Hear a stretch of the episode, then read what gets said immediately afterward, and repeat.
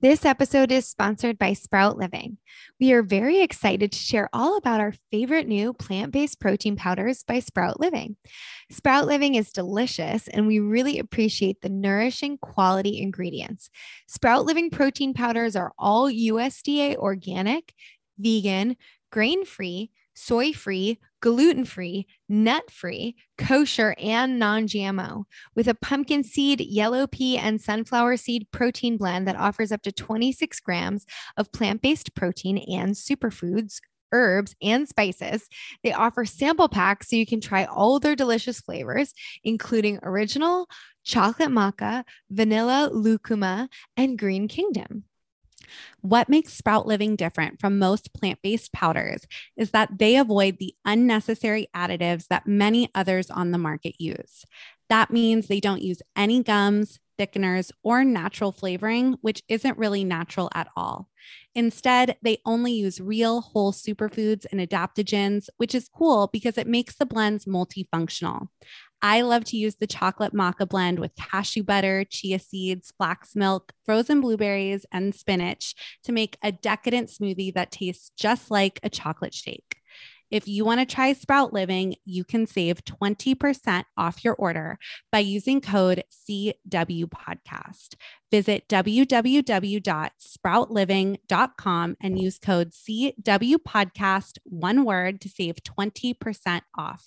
They also offer free shipping and a 100% money back guarantee.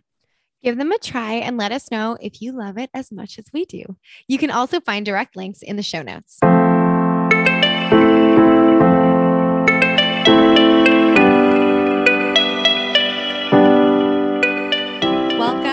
Courageous Wellness. My name is Erica Stein. And I'm Allie French. And this is a podcast about individual journeys within wellness and how to navigate it all. After Allie experienced a cancer diagnosis in her 20s, and Erica went through a sustained 50 pound weight loss and self love journey, we created a platform to interview real people from all walks of life that have combined all types of practices from physical wellness to emotional and spiritual, we hear courageous stories and focus on why it's important to share them. We are both certified integrative nutrition health coaches, and together with our community, are learning to live our most purposeful lives by sharing one courageous story at a time. It takes courage to share these journeys, and by talking about them, we aim to destigmatize the process. We want you to be your own health advocate, feel educated and informed on the latest in health and wellness, and empower you to feel your absolute best. And because we want to bring forth a wide variety of stories, the opinions of our guests do not necessarily reflect our own, but we hope the diverse and varied stories will empower you to make the best choices for your own life. So join us as we and our community share our courageous wellness. This episode is brought to you by Ned. Let's talk about CBD. The CBD market feels really saturated these days, doesn't it? It seems like you can get it at any coffee shop or grocery store, and many CBD brands actually source their hemp from industrial hemp farms in China. The brand that we love, and more importantly, the brand that we trust, is Ned. Ned produces some of the highest quality CBD available in the world, and Erica and I only partner with brands that we ourselves use. Ned shares third party lab reports, who farms their products, and their extraction process all right there on their website. Ned is also USDA certified organic with all products extracted from USDA certified organic hemp plants grown by an independent farmer named Jonathan in Paonia, Colorado. How is that for knowing exactly where your CBD comes from? We have both been longtime users of Ned. I rely on the full spectrum hemp oil to help with anxiety, and the hormone balance blend has been a game changer as I transitioned off of birth control. And today we want to talk about Ned's new product, which has been in development for over a year the De Stress Blend. I've gone through two bottles since it's come out, and I could not be more obsessed with the benefits and the effects. This one to one formula of CBD and CBG is made from the world's purest full spectrum hemp. And check out these ingredients CBG is known as the mother of all cannabinoids because of how effective it is at combating anxiety and stress by inhibiting the reuptake of GABA, the neurotransmitter responsible for stress regulation. Ashwagandha is an amazing Ayurvedic adaptogen that enhances your body's resilience to stress. And the delicious taste of this blend is thanks to the botanical infusion of cardamom and cinnamon. Cinnamon is a powerful prebiotic that supports your gut health, a key player in your mental health. And cardamom combats stress by helping reduce your blood pressure and cortisol levels. Also, Ned's quality speaks for itself.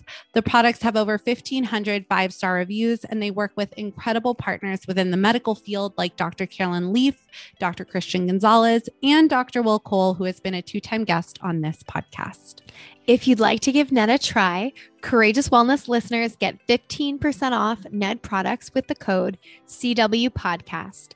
Visit helloned.com slash CW Podcast to get access. That's H E L L O N E D dot com forward slash CW Podcast to get 15% off.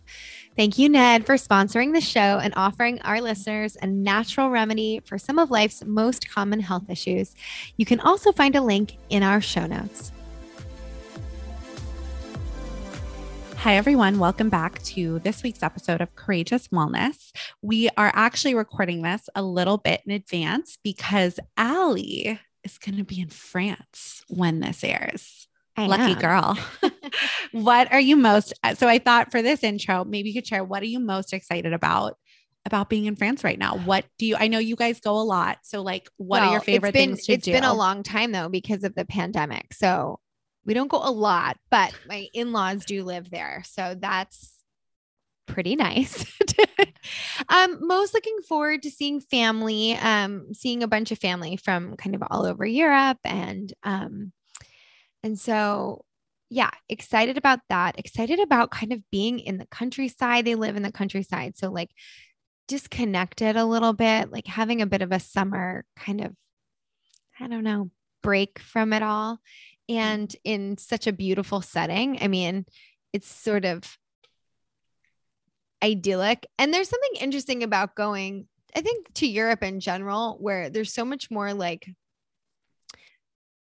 history is the wrong word, but there's so much more sort of like even in the architecture and like the buildings, like even just like normal houses that people live in, they're so much older. So there's more like, I don't know, sometimes there's a different feeling of groundedness, especially then like in Southern California, like a building is old if it's from the 1950s, but like the the buildings like you know where we're in are from like the 1700s, which is like kind of young as far as Europe goes, but um, so yeah. it's a different sense of like i don't know you can just feel the kind of the history around it and the food. I mean, I Oh, was God, actually just watching a TikTok about um it was I think a girl or a woman who is from Australia. She grew up in Australia, but she's lived in England and now she lives in Los Angeles and she basically was talking about like th- the difference in the quality of food with like this even packaged food, the Oh, same yeah. brands of food.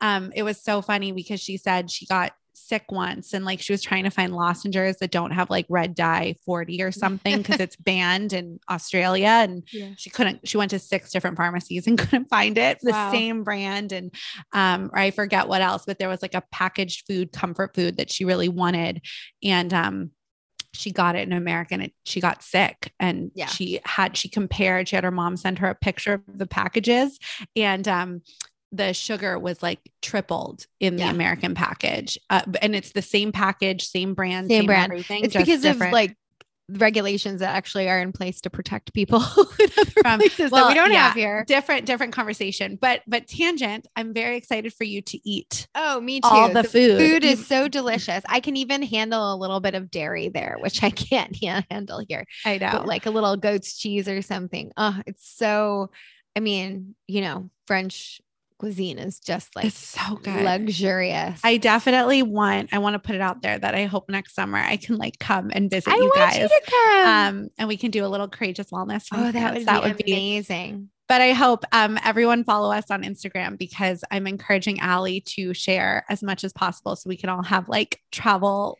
lust from her, her, her pictures and posts. Yeah. Yeah. Yeah, I'm really so- excited. Um, So yeah, I'm France. excited too. So I'm in France. So this is from the future. I'm feeling future very relaxed.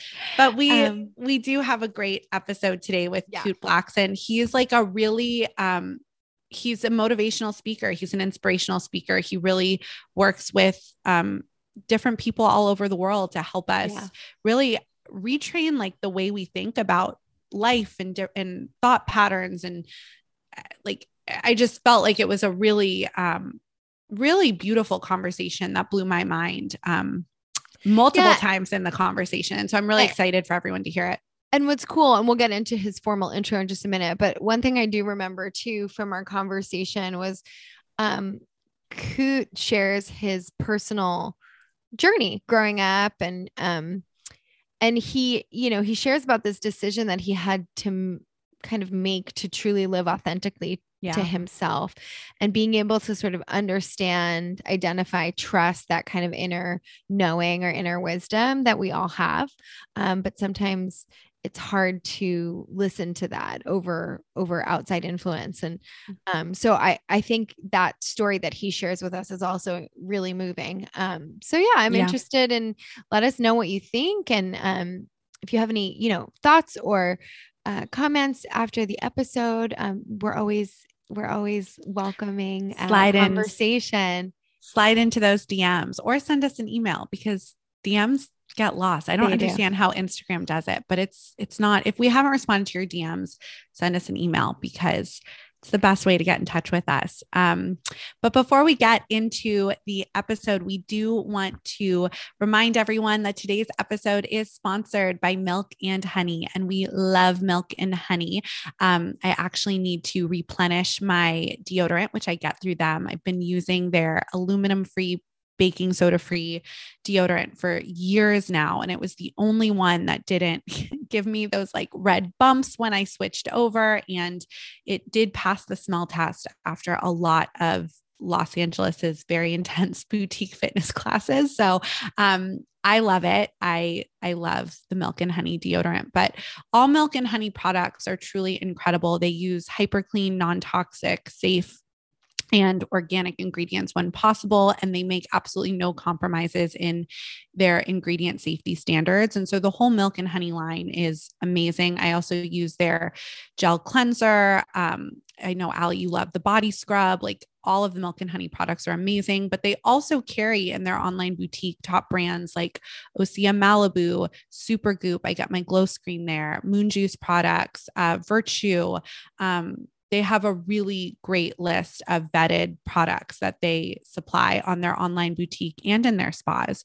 And so if you want to save 20%, um, on any product, you can visit milkandhoney.com and shop their online boutique. And if you want to check out their spas, they offer massages, facials, med spa treatments. You can also save 20% in their spas in Texas, Los Angeles, and Chicago, also with code CW podcast. So check that out and let us know what you think, what you buy, what you're enjoying. And uh, now we can get into Kute's intro. So I'm going to start us off if that's okay, Allie. But today on the podcast, we welcome Kute Blackson, transformational speaker and national bestselling author of You Are the One.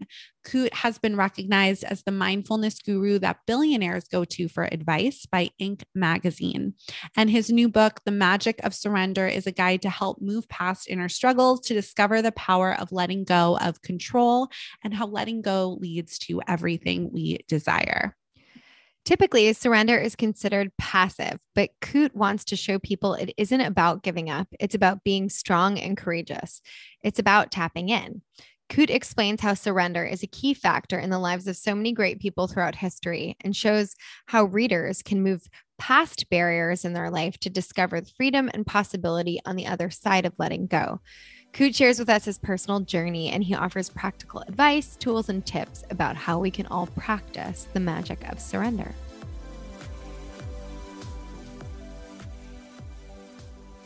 All right. Well, welcome, Kute. We are so excited to have this conversation with you today and happy to have you here as a guest. Thank you. Yeah, it's it's going to be um something that Eric and I have been looking forward to. So, just to share with our listeners, if if anyone is not familiar with uh, you or the work that you do, can you share with us a little bit about your personal background, your story, and how that's led you into the space that you're in today? Um, let's see. I was born in Ghana, West Africa. My father's from Ghana. My mother's Japanese. I grew up in London. I live in the US and partly Mexico. So I feel like I'm a citizen of the world. Uh, for me, I was a very empathetic kid. And so I always felt people suffering very deeply. And there was always a part of me that wanted to alleviate the suffering of people that I felt and their pain. And I didn't know how I would do that as a kid. And so um, I just felt this impulse to help people, you know, and and also growing up in London, one of my first memories was literally seeing a crippled woman crawling on the floor and she picks up the sand that this man walks on and wipes it on her face and stands up. And so week after week, I grew up in this environment of, you could say miracles, you know, blind people seeing and deaf people hearing and people standing up out of wheelchairs. And so the same man who essentially picked up would, would look at a woman in a wheelchair and he would say, why are you in this wheelchair? You're not sick, stand up. Um, you know, he would look at a person with crutches and say, why do you have these crutches? And they would say, but I've been, I've been, I haven't been able to walk for 10 years. And, and he would say, do you believe? And so for me, a lot of people say, well, this was kind of extraordinary or unusual. It just felt normal. It just felt every day. It's all I knew. And I think it was a blessing in that sense because I grew up with that with the sense that there were no real limitations to life, that life was unlimited. And I think that was a real gift. And my this man was my father and uh, he built 300 churches in Ghana, West Africa, considered the miracle, the miracle man of Africa, a very unique, spiritual, mystical human being, and I was blessed to grow up in that spiritual, mystical environment. Um, when I was age eight, uh, I started speaking my father's churches. Uh, he had a huge church in London, about four to 5,000 people. When I was 14, I was ordained as a minister in my father's church, given the mandate to take over my father's operation, basically. And um, this wasn't the plan I had for my life. And so when it was announced, I my heart kind of sank because I knew that like something felt off and my life was basically planned out for me. Um, I was going to take over. I was going to be his successor. And it just didn't feel right. It didn't feel authentic. It didn't feel true. But for me, I was too afraid, I think, to speak my truth. My fear was if I dared to be myself, if I dared to speak my truth, if I dared to tell him, if I dared to be who I really am, then I'm going to be abandoned. I'm going to ultimately lose my father's love and be alone. And I think so many of us, we, we hold back who we really are in order to fit in, in order to conform, in order to get love and validation and this is what i did. And it took me four years to of great turmoil and great discontent to uh, and great stress to muster up the courage to speak to my father and tell him own my truth and tell him i'm not taking over. Basically i turned 18 i looked into my future and i saw that i could follow the expected path for my life um, and be successful but if I didn't have myself, if I didn't have my truth, if I didn't have my authenticity, if I didn't have my integrity, what, what, what kind of success is that, you know? And so I felt such a, when I projected into my future, age 20, age 30, age 40, age 50, I felt such a deep pain in my soul that it felt like a soul suicide. And uh, I decided to have the conversation that changed my life and tell him I'm not taking over. I, I also felt this uh, profound calling in my soul to come to the US, to come to America. I wanted to come to the U- to, to Los Angeles specifically, Southern California, because as a kid I was sneaking to my father's bookshelf. I became very obsessed with personal growth and spirituality and meditation, and uh, I was thinking to my father's bookshelf, and I'd see all of the self-help books and spiritual books, Eastern mystics and Western like Wayne Dyer, Louise Hay, Marianne Williamson. So, age nine, age ten, I began reading, and uh, that gave me a sense that there was a whole nother world and possibility, maybe a whole nother way of impacting people through seminars and books and writing. So I had a dream of coming to the US, finding these teachers and authors and mentors and meeting them and going into this field. And uh, so when I was 18, I had the conversation and it was, I was freaking terrified. Um, people often say you should be fearless in life. I was freaking terrified, uh, trembling, having the conversation and uh, took every ounce of everything. Uh, told my father I'm not taking over. We didn't speak for two years. That was tremendously heartbreaking uh, for me to to feel like I was breaking his heart as well as my heart, and then my life began. You know, I really feel like when you follow your soul and when you follow your truth and when you when you don't compromise your integrity you will always end up in the right place even though the path that you take may not make any sense or might not be logical or might not be where you expect but you'll always end up in the right place and so when i had this conversation with my father thrown into confusion and sort of unknown um, long story short i ended up winning a green card in the lottery and the green card lottery. And that's what brought me to the DV1 green, green card lottery, brought me to the US, two suitcases, one suitcase full of clothes, one suitcase full of self-help books, $800, knew no one in the country, landed in LA, began my journey and went and found many of the mentors and teachers and authors and then traveled the world in search of answers, you know, and I was always very fascinated and inquisitive and obsessed with the questions of like who am i and why am i here? What's the purpose of life? Is the purpose of life just to wake up and make money and then die? Like surely there has to be more to this thing than that. And so i traveled to walk the camino in northern spain uh, for 900 kilometers traveled to thailand studied with monks i traveled to israel studied with rabbis ended up in india and uh, spent months there and had some profound experiences in India that really cracked me open to something deeper. And it was out of that that I came back to LA and started helping people one on one. Like I felt so free. Like I had nothing to sh- no no money, no fame, no name, no nothing, no bank account. But I felt such a sense of freedom that wasn't dependent on anything outside and I wanted to share that with people. And one person came, another person came, had no idea what I was doing at the time, 18, 19 years ago. And another person came, and life's transformed, and people started traveling to see me, and it just evolved and grew from there. So, Wow, thank you. I mean, it's such an incredible journey. It's such an incredible journey, as I'm sure you've heard so many times. And now you've helped so many people. And actually, Allie and I met through our Buddhist practice. So we both practice Buddhism and have a Buddhist philosophy. And um, it's so interesting because everything that you've spoken about, right? Like your deep belief in yourself your purpose, your mission, right? Turning your pain into purpose, into mission, um, following this light, following these teachers, and then helping others do the same. It's pretty, it's pretty remarkable. And I know that you work with and help people and have authored um, so many books, including a new one that we're going to get to. I'm curious how, what the first step is for okay, individuals yeah. or anybody that's listening to this podcast who hears you and is like, well, you're so amazing, right? But there's this disconnect, right? Between like, you're so amazing, your journey's so amazing, you've done so much, but I could never do that, right? Like, how do we yeah. bridge that disconnect between having anybody who's listening, ourselves included, feel that kind of power in themselves yeah, that you're talking about?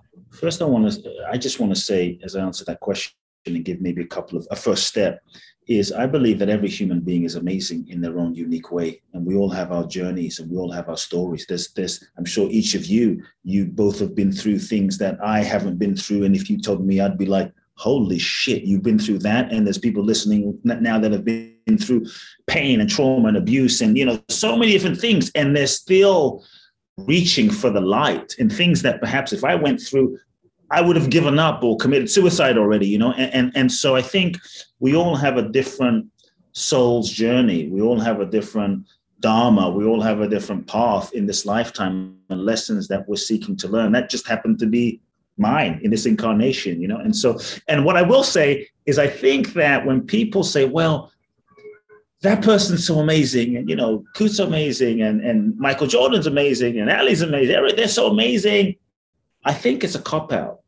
It, it, it's kind of an abdication of our own amazingness, a projecting of our own amazingness. Because if you're that amazing, then maybe I don't have to own how fucking amazing I am, you know, and and and do the the mental, emotional, spiritual work that it takes to step into that. So I just want to affirm we're all amazing in our own unique ways, just as a beginning. Um, but we get conditioned, you know, all of us through life, we get conditioned through pain, hurt, trauma, dysfunction, parents, society, media, religion, education system, you know, advertising, we get conditioned. And before you know it, like as children, we come in as these whole perfect, ama- amazing being. I've never met a child that isn't amazing. A child will jump like I haven't met one kid in my whole life that looked at and go, you're such a disappointment. Like, man, you're so dark and like uninspiring. Like every kid I've met will like it just lights me up. They will jump on the table and they will sing. They don't care if they can't sing like Bruno Mars. You know, every every kid would you know before we're conditioned they'll jump on the table naked and they're not wondering how do i look on instagram? What am i fat? What do people think? They're just being they're in touch with the pure essence of their own being. This is just amazingness. But we lose touch with that. You know, we, we, we, we meet our parents and they're just doing the best that they can do based on their upbringing and their childhood. And, you know, we're born into generational karma, generational traumas maybe dad is an alcoholic maybe mom and dad are fighting maybe mom is crazy dad is crazy you know siblings are fighting maybe there's pain hurt divorce. And so before you know know it we begin to shut down disconnect and not feel. We begin to to develop all sorts of uh, strategies and defense mechanisms to shut down, disconnect, not feel the pain of what's going on around us, and those defense mechanisms begin to to cover up our amazingness, to distort our amazingness, to, to, to inhibit the full expression of that amazingness underneath the patterns of conditioning, which are really survival mechanisms. And we learn all sorts of ways to suppress those feelings as a, as a coping mechanism. And those unfelt feelings begin to layer up and layer up and layer up and layer up. And before you know it, that light that authentic amazingness that we I think we all feel inside. We can all feel that spark of amazing inside of us, which is why someone could say, "Wow, you're amazing," or which is why we look at Kobe, you know, play or LeBron play. Or we're so fascinated with the Oscars because we're looking at amazing. But the reason we can recognize and we're fascinating that is, is speaking to that part of us that perhaps is dormant, is, is, is hidden underneath the mountain of conditioning. So if we can recognize it, we have to own it, you know. But so, so we get conditioned to avoid pain, but we also get conditioned as a way to contort ourselves into a certain shape to become who we think we need to be, the sense of who do I need to be in order to get love, validation, and approval. For me, I thought I needed to be the perfect son, the appropriate one, the responsible one, taking care of everyone, could never have a bad day. And, and, and so I have my own pattern of conditioning. And so before you know it, as human beings, our amazingness gets hidden underneath these patterns of of, of, of, ways we've learned to contort ourselves to just function and survive, to avoid pain and get love. And we end up thinking that's who we are. And most of us, because we think that's who we are, we buy into that reality that this is this is me. And so I think first we can begin to question ourselves because often we're not aware that we're conditioned. We're not aware that we're programmed. We think that, no, this is just who I am. This is just who I am. This is me, Erica. This is me. This is just, I'm just shy. I'm just, you know, uh, uh, uh, unlovable. I'm just fill in the blank. And so I think we have to start questioning. We have to become aware that we're conditioned and start noticing and witnessing and becoming aware of our patterns of conditioning and programming. Awareness, I think, is a first step.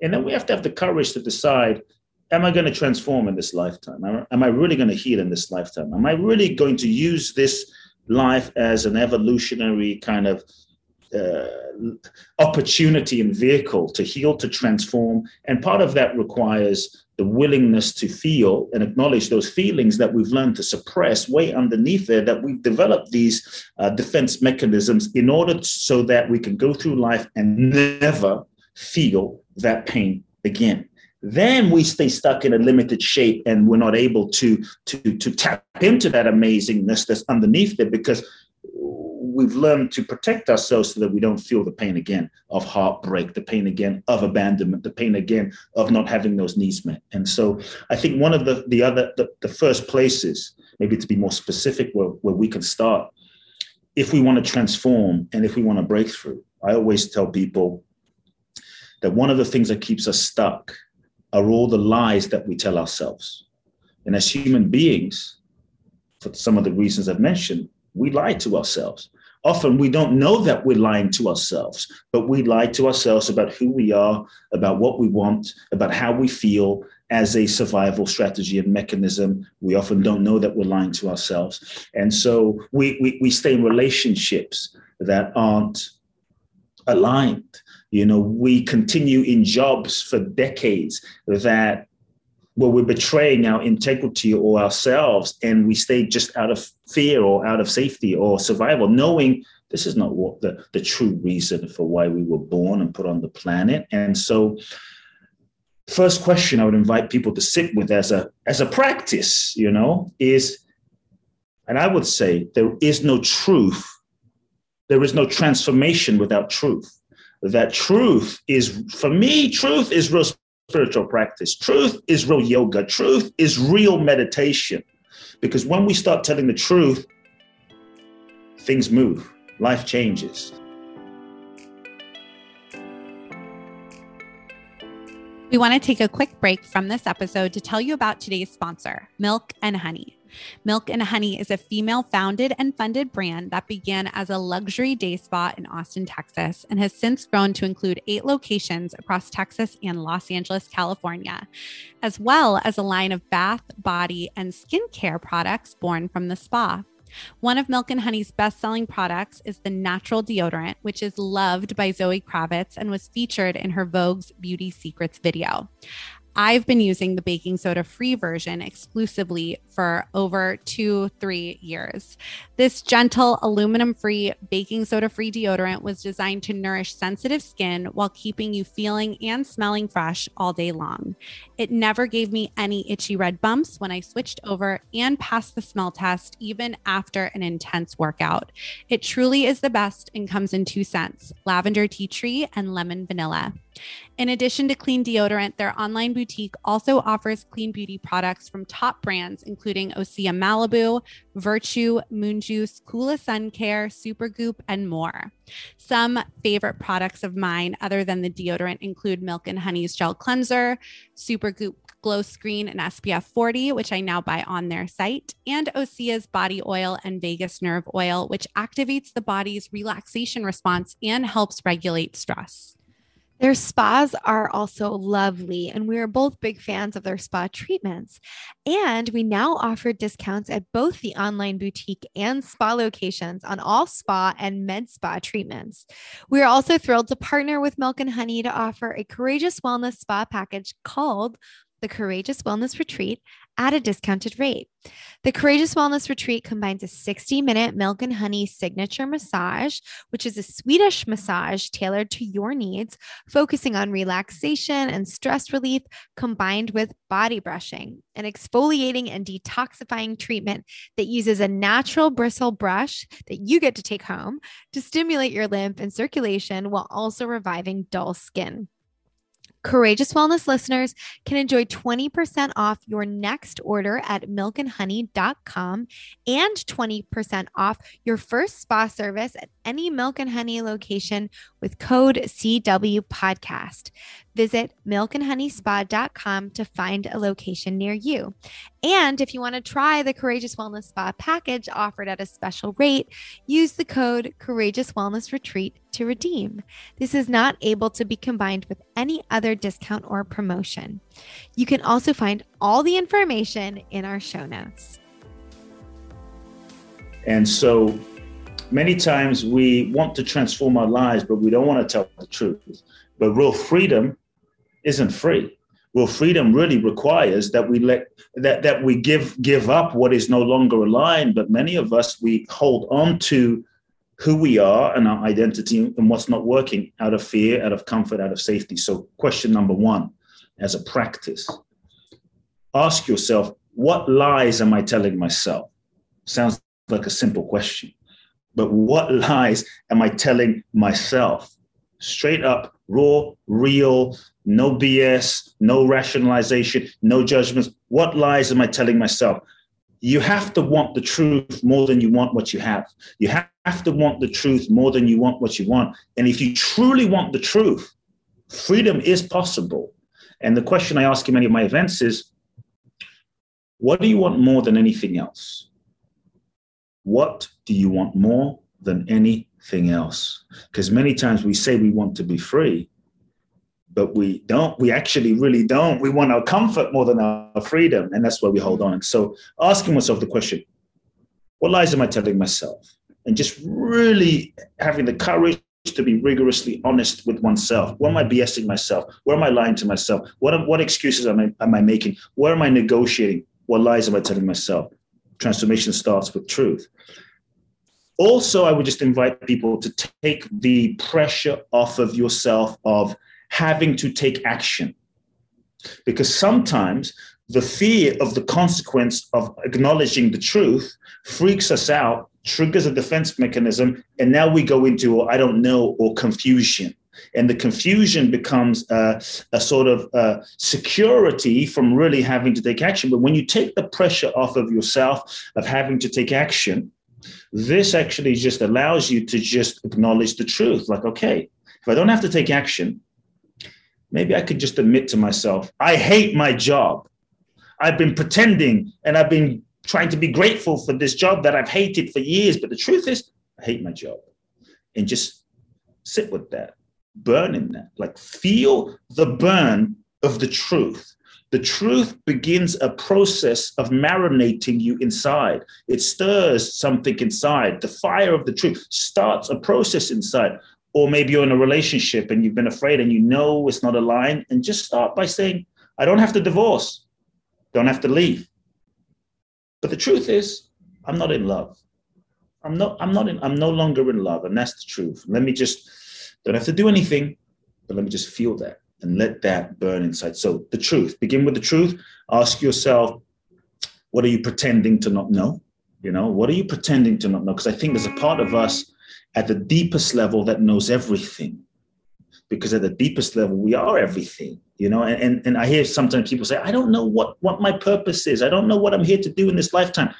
And I'm going to say, there's a part of you that knows deep down. Sometimes it's easier to remain in confusion because if I'm in confusion, then I don't have to take action and I can remain in the safety of the comfort zone of where I'm at without having to take the risk in life and put myself on the line and put myself out there. I can always have the the future, the hope of the future fantasy and possibility. And so, what am I pretending to not know? Lastly, just to sit with the question what is the cost of lying to myself? What is the cost? And that really is about you sitting with and feeling the pain. Feeling, to, I think feeling is a key portal to transformation. So, really feeling like when we feel pain in our lives, I say, I like to say, I think it's a gift. To me, pain is a blessing. Pain is your friend. Pain is neither good or bad. It's just feedback, often showing you where something is off, showing you where something is not in alignment, showing you where you might be, be betraying yourself, but may not be conscious of it. Pain is a blessing, but as human beings, what we tend to do is we distract ourselves, we numb ourselves, we drink it away, sex it away, drug it away. I mean, sometimes even meditate it away, you know, as a way to spiritual bypass the deeper feeling of what this pain is. And pain is a messenger if we're willing to listen to it and course correct and readjust and bring ourselves back into alignment. So I think the truth, telling oneself the truth is a place that people can start. And if someone might be wondering, well, how do I know if I'm lying to myself? If I'm, if I'm lying to myself, likely you you will be feeling some level of pain in your life, in yourself, and the pain might manifest as an emotional pain, like a depression, a heaviness, an internal, like so depressed, or some feeling of that. Uh, it can manifest as a temporary physical ailment that manifests in your body. It could manifest as an ongoing dis- disease, and these may be signs that you might not be acknowledging the truth consciously, but it's manifesting uh, unconsciously in your body or in your psyche. Thank you for sharing that. I think you put it the way you use words to like tap into these concepts, which I know Erica and I, I think a lot of our Buddhist practice in a way um, deals with very similar concepts, but the way you can use your language to create like sort of a universal understanding, at least for our, you know, Western English speaking culture, um, is really, I think, very effective. And I know for my myself, um, through encouragement from wiser people in my life, especially when I was going through times of deep pain, I was encouraged to, um, you know, we chant every day, and and there's a, a scroll that we chant to, but it really just represents it's a mirror of our life essentially.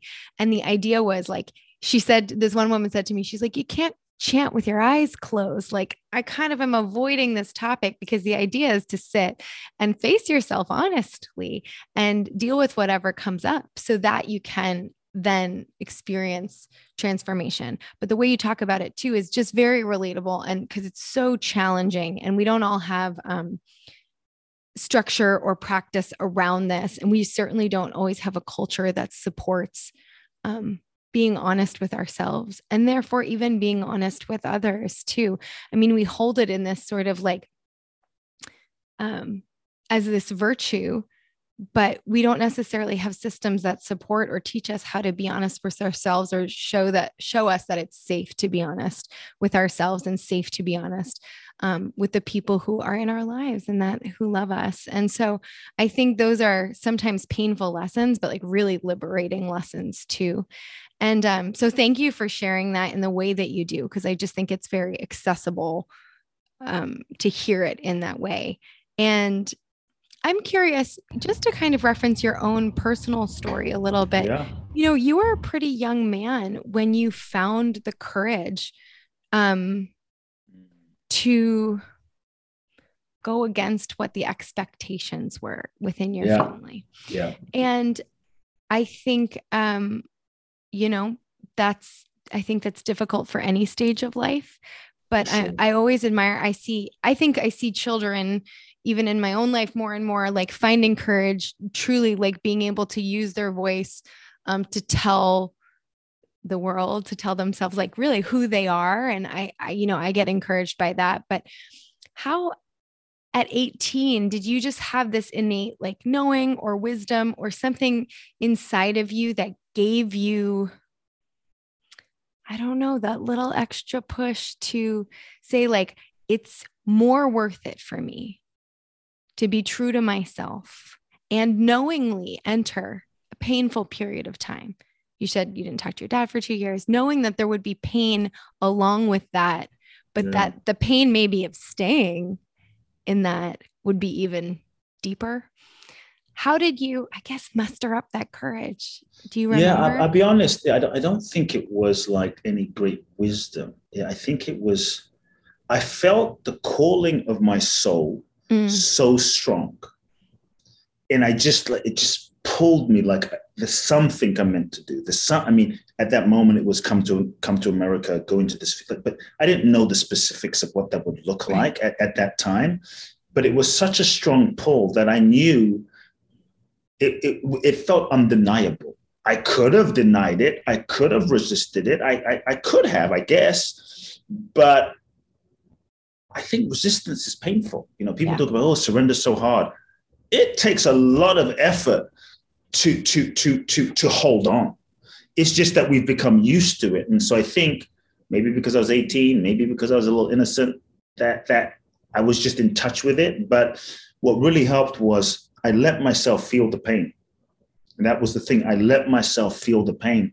When I really looked and, and I projected into my future, I chose not to go to university and I projected into my future. And I saw that if I start lying to myself now, and if I start living this lie now, and I go down this road of 10, 20, 30, 40 years of living this lie, I, I saw the future I would have.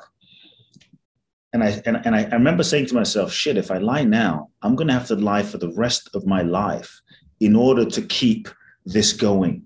And, and, you know when you're 18 the rest of your life feels like a long like long time. I mean it's a long time but it really felt like a long time. And that was so painful. It was so painful that I think I just broke and I just mm-hmm. look, it was terrifying. I mean, I was I was never close to my father, but he was iconic to me. And so the last thing I wanted to do was break his heart and disappoint him. That was the scariest.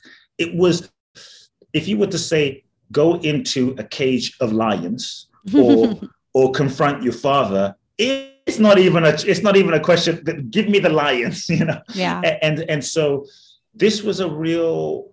It, it felt I wasn't conscious at the time, but it felt like a soul test. Mm-hmm. where where I had to choose myself. And I think we all have those. Absolutely. We all face those, whether we're aware of it or not. I wasn't consciously aware, but there was enough pain that made me go, mm. but what I what really also helped was I knew I would lose my father. In fact, as a boy, my fear was I would lose him forever.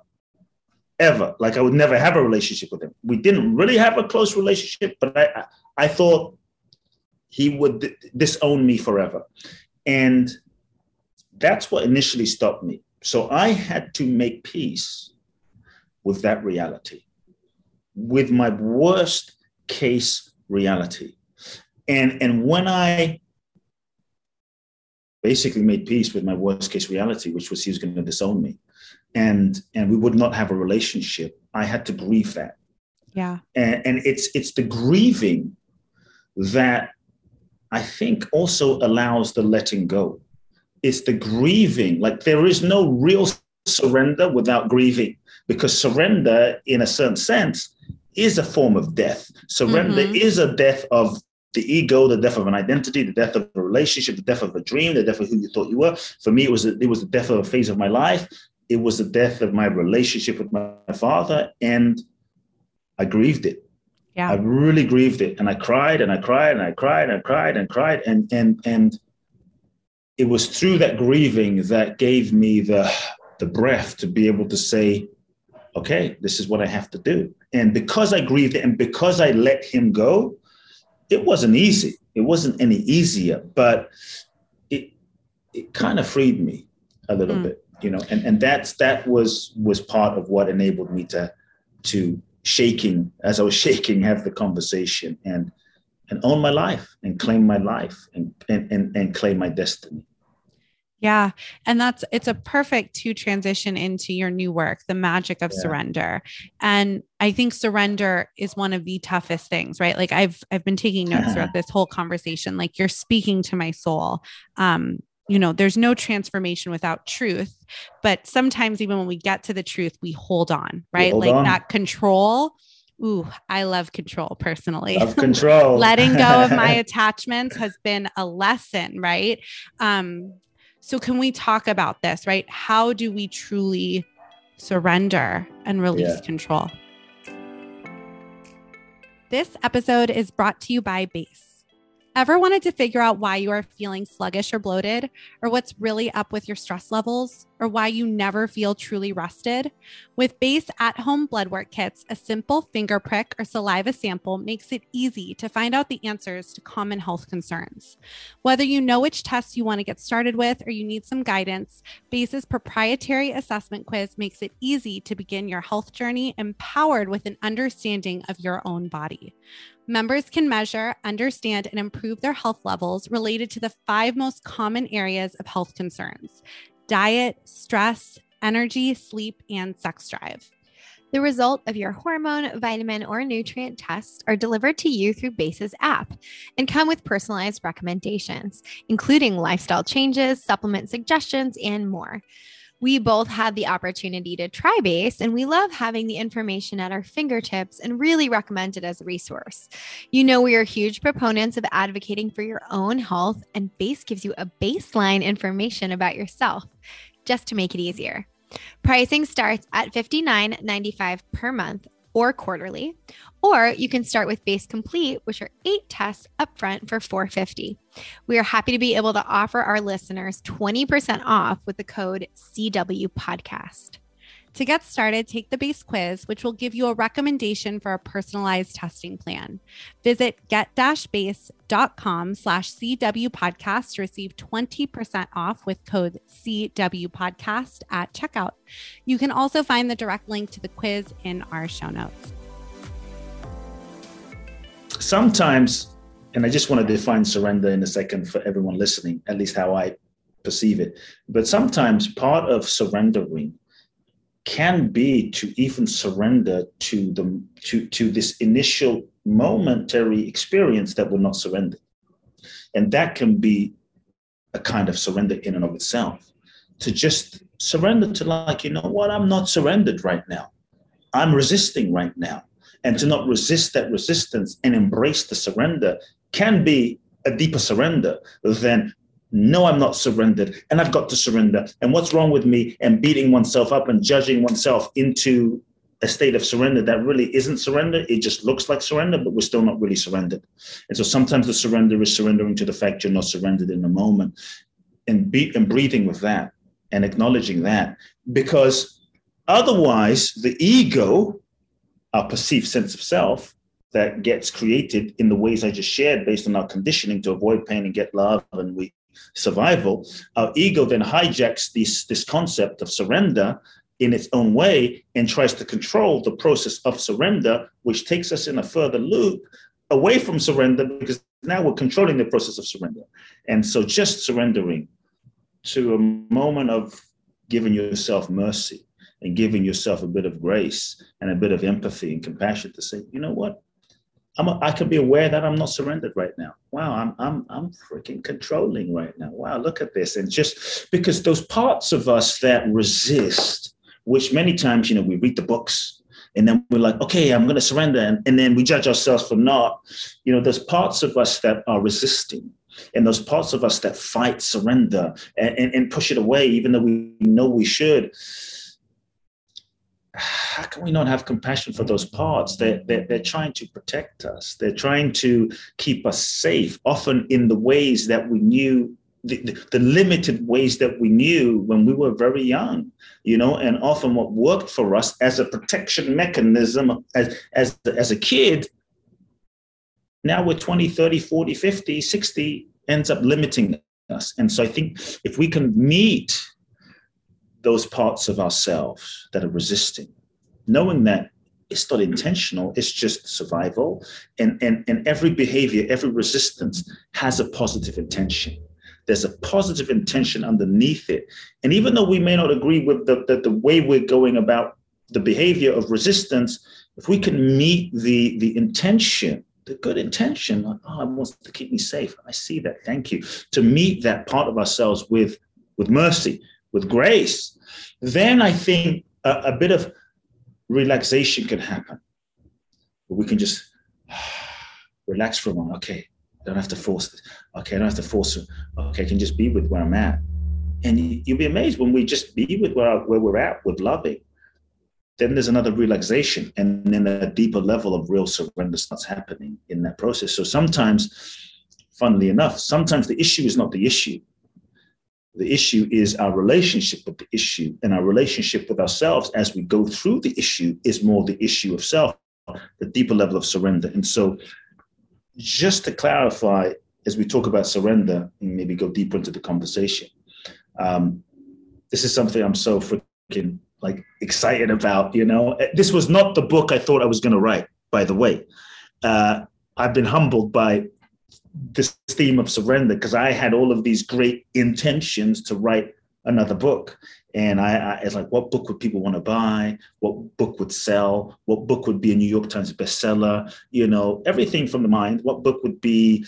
What book would I like writing? What book would get me on Oprah? And and and, and none of the ideas I came up with really, really felt in my integrity and alignment the only word that stood out for me, I had a whole whiteboard, was surrender.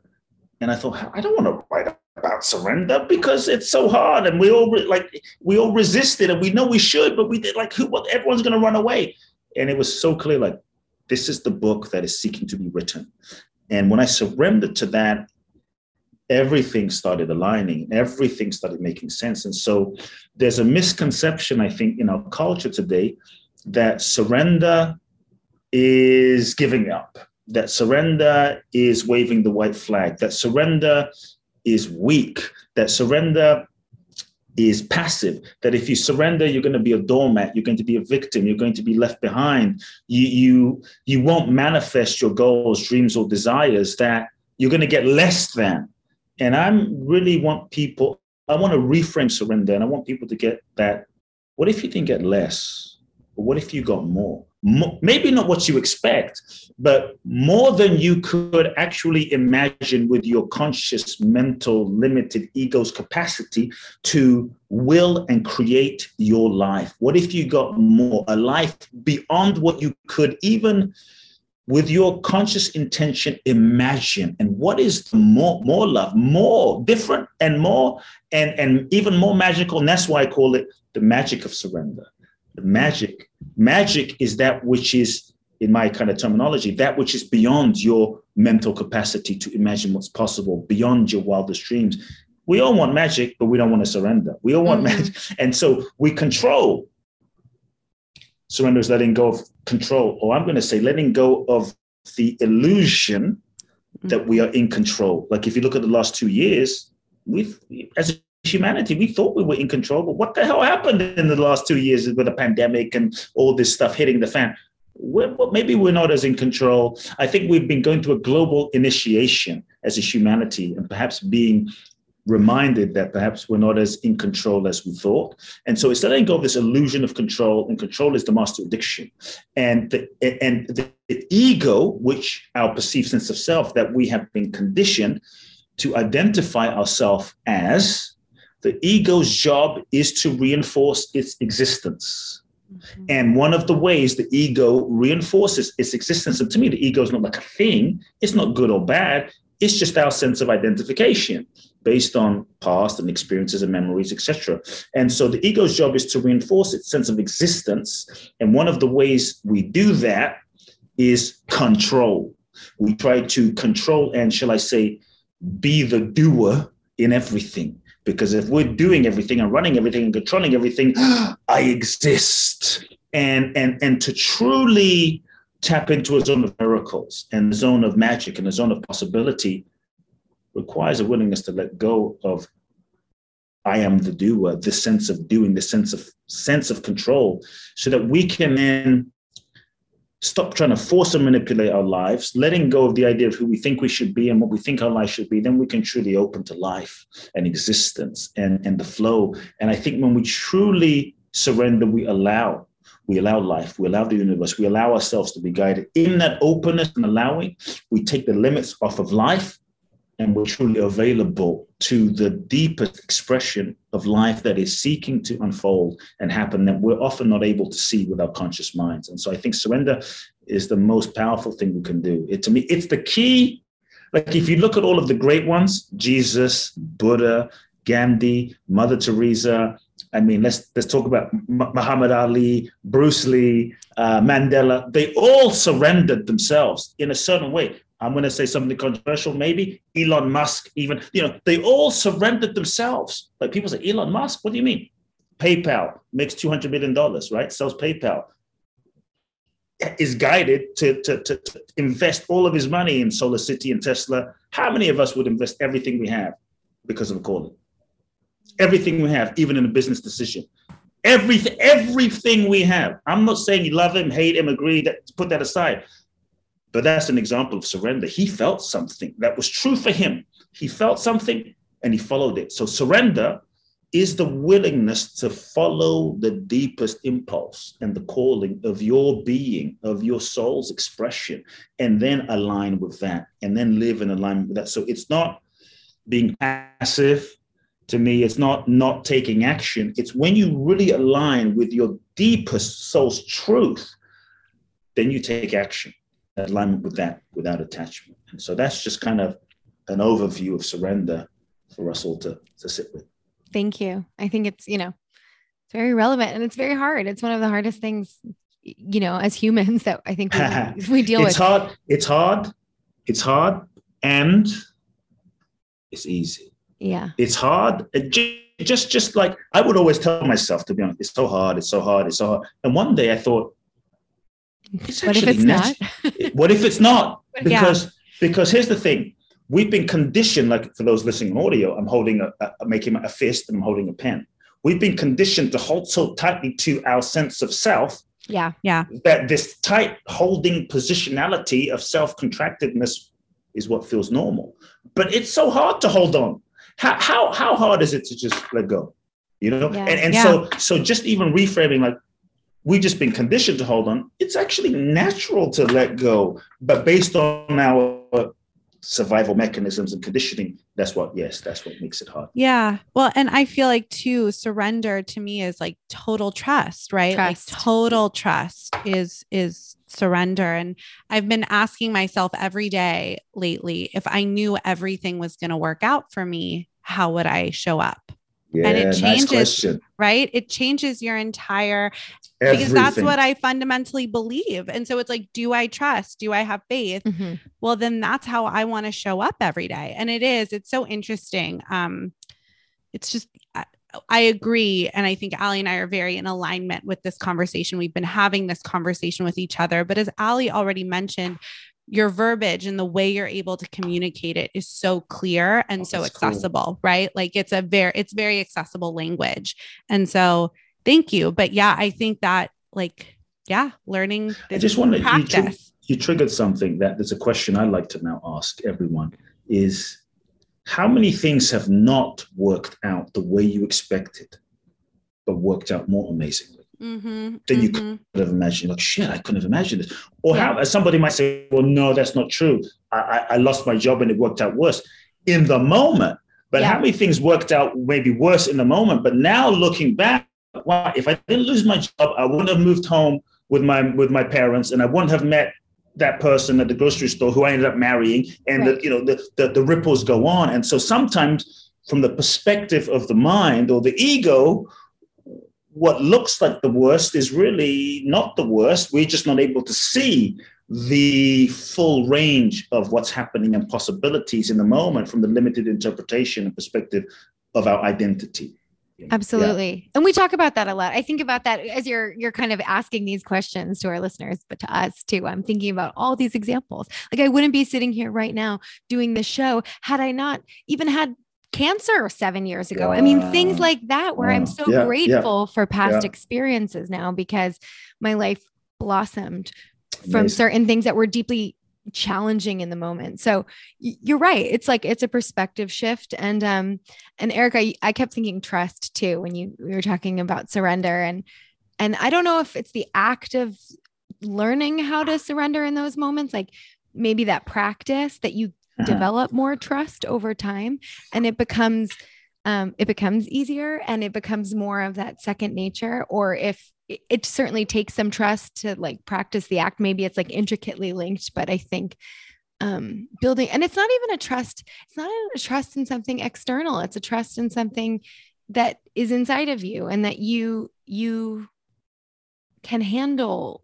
Like i don't know in the beginning of the pandemic something occurred to me where it was like and and you were just speaking to this where we are human beings. We're not human doings. Mm. but having to stop like the world stopping my personal life stopping my a lot of the work that i do stopping forced me to have this recognition where it's like my value is not in my productivity. My value is not in my doing. My value is simply because i'm here and i exist. And everybody everybody else is too. But it, you know it took at least for me, I'll just speak for myself, a global pandemic and everything shutting down and me being forced to sit at home for a few days in the beginning to to just like have awareness about that. Yeah. Um and I, I guess I'm grateful for that moment. But as you said, like where it's all about doing, doing, doing. But in fact, there's just value in us being, being. existing alive being alive and and and I, and I think because we're a culture where we've been conditioned to perform and achieve and do to get some kind of validation and self-worth outside that also that, that constant busyness outside has disconnected us from the nature of what we really are and that disconnection is part of what makes it harder to trust. Because if we really just sit for a moment and we really even just start, let's just take it out of spirituality. If we just start by observing our biology, nothing spiritual, just observing one's breath, and you start like, if you really just sit and observe your breath for a moment and get into relationship with that truly, it's like, holy, what, is, what the hell is good? Like Incredible. something is breathe. Like it's it's it's really. I mean, you know, we go about life, yeah, yeah, but it really is amazing. Like when I just sit and just breathe and, and just inquire into what is that that's breathing what is what is the breath what is this intelligence this we've been having this conversation and none of us are sitting here going oh shit, I got to control my breath, breathe, breathe, breathe, have to do some special breath. It's just happening in spite of us. And the same breath is breathing 8 billion people and all of existence. And, and the same intelligence, innate intelligence is functioning your body and your eyes and your cells. And, you know, you cut your finger, this innate intelligence knows how to heal. Like what is breathing us? And so even if we just took some, some time for someone who might be having a hard time trusting to not go anywhere, but just to sit and be with themselves and just get in touch with this mechanism and body and just sit with what is breathing me? What is happening inside? You know, so being in touch with one's body and even then just observing nature. You know, I think this is another amazing thing in the pandemic. Like we're running around that we miss, like, wait a second. I don't know about the other day, but I think it was a week ago. There was a moon.